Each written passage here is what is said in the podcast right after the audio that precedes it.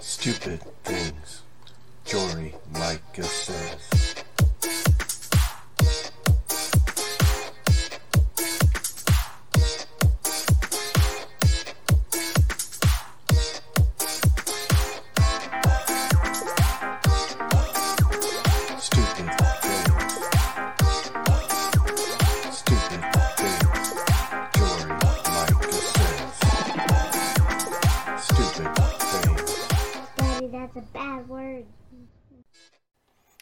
What's going on, everybody? Welcome back to Stupid Things Jory Micah Says live on YouTube. I'm your host, Norm the Master's Dog Dunham, aka the Evangelical Norm. This is episode 25. Yes, Contentious and Pugnacious is back. And as long as Jory continues to make and say stupid things on Twitter, I will continue to make stupid things Jory Micah says. I literally yesterday went through and cataloged all the tweets that I have of hers that I want to do episodes of, and I could literally do back to back with this month's Persecuted Church Awareness Month. I could do Stupid Things Jory Micah Says episodes and have something new for every single day of the month. It's uh, insane the amount of ridiculousness this woman puts out on Twitter. So, and it's also insane how much I have to literally bite my tongue uh, not to respond to her because she has blocked me on my two main accounts, with which is Evangelical Norm and the Master's Dog. And I have my, and actually, she's blocked me on my Grumpy the Troll account, which is just, you know, Grumpy the Troll. So I literally have a fourth burner account that is just there to follow her and some of the other false teachers who have blocked me in the past. And I have to bite my tongue because, or my keyboard fingers, because she'll block me there, and I'm going to have to make a fifth one to continue on to monitor the stupid things that Jory Micah says. And she is good. And as I said in, in this episode's uh, trailer, the, the episode notes, the description on YouTube, I, I hate to say, uh, categorize something as the stupidest thing that Jory Micah has said because she basically takes it as a challenge. Says, "Here, hold my um, kombucha or whatever uh, hippie drink is out there now that that, that hippies drink," and uh, makes and goes and says something stupider. Which there is tons of stuff. I'm gonna probably have another episode either tomorrow or the next day uh, and you'll just see how the I mean the rabbit hole just gets deeper and deeper and deeper. So let's get into it because we like to keep these short and sweet and uh, not go too long and restrict my children upstairs from running around and uh, sounding like a herd of elephants is about to come in on my head during the podcast. So uh, today's uh, stupid thing that Jory Micah says. So again, basically the premise of this is answering the fool according to their folly, lest they be wise in their own eyes. That's it. That is that is my scriptural support for this. I know everybody's going to throw all kinds of things at me, but I've prayed about it and I, I've got a lot of peace. So, Jory, the other day, I believe this was put out on October 30th. Uh, the correct the correct the correct pronouns for God are he, she, and they, but mostly they. Now, I know that there are some people that are going to come at me and go, well, you know, the Trinity, it's, it's definitely a they. Here's the deal let's look at Scripture, let's look at the Bible. Of course, Jory doesn't agree with any of this, any of what I'm about to say, because she's already put out tweets on October 31st to combat the people who are going to say, let's go look at Scripture, because she doesn't think the Bible clearly says anything. We'll get to that tomorrow. But the Bible is clear. Let's look at just Genesis. The, the term used for God in many places in Genesis is Elohim. Now, Mormons know that's not his proper name. It is a title for it's a it's a word meaning essentially judges and it is a plural Hebrew word. It is a plural noun. But when it is used in conjunction with God, it is always used with singular verbs. This is again, this is one of those evidences that we look at that we go the the doctrine of the Trinity, even though the word Trinity doesn't appear in scripture, the doctrine of the Trinity is clearly portrayed throughout the word of God from Genesis to Revelation. The doctrine of the Trinity is there. The triune God is there. But it's never a they situation.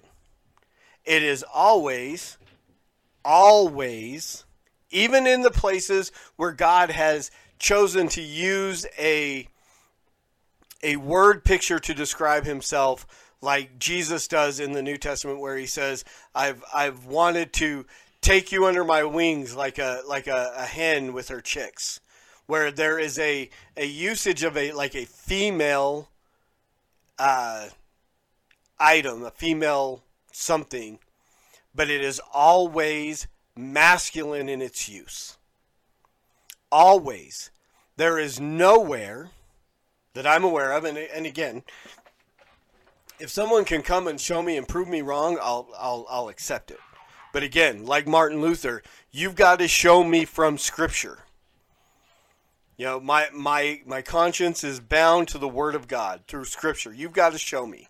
You've got to throw, show me through scholarship and so on. But I don't know anywhere where God has used a feminine pronoun per se, or even a, a they. Yes, there is one God, three persons in one God. We, you know, uh, how, how, how many persons are there in God? There are three persons in one God the Father, the Son, the Holy Spirit. Boom, boom, boom. There are three persons in one God, right? Catechism, New City Catechism, doing it with my daughter. She loves it. So technically, you could say they, but it's always he, him, God as a singular being, one God, three persons in one God. But it is, is one God masculine. And even it's used singular, again, when, when it's used as a, a noun in these areas, uh, going back to Elohim, it is a plural noun with a singular verb recognizing that this is one God and it's not as a they situation, but it is as a He, God.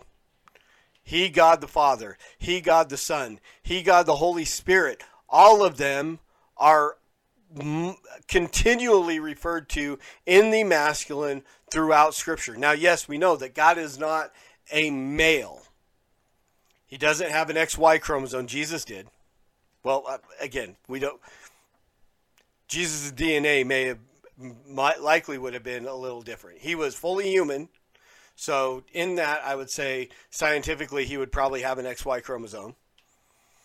But he was fully God. He did not receive anything from a male human. He was the seed of the woman. Right? So we know all of these things, but he was a man. Jesus Christ was a man. God the Father. Nowhere in Scripture do we see anything regarding God the Mother. No Mormons. There is no heavenly mother. God does not have a wife or multiple wives. Nowhere in Scripture do we see it. Anywhere. Ever. So, no, Jory. God's correct pronouns. And here's the thing. Here's the here's the problem with the ridiculous, stupid stuff that Jory Micah says. Is just a, a, a, few hours after this, she comes up with this, and she goes, "We all know that God does not literally have preferred pronouns, right? Right?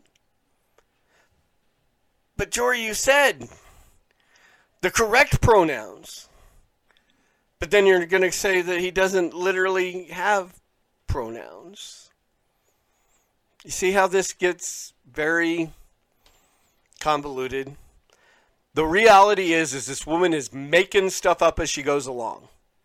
She's literally she is she would be as much as she she fights against politicians right now.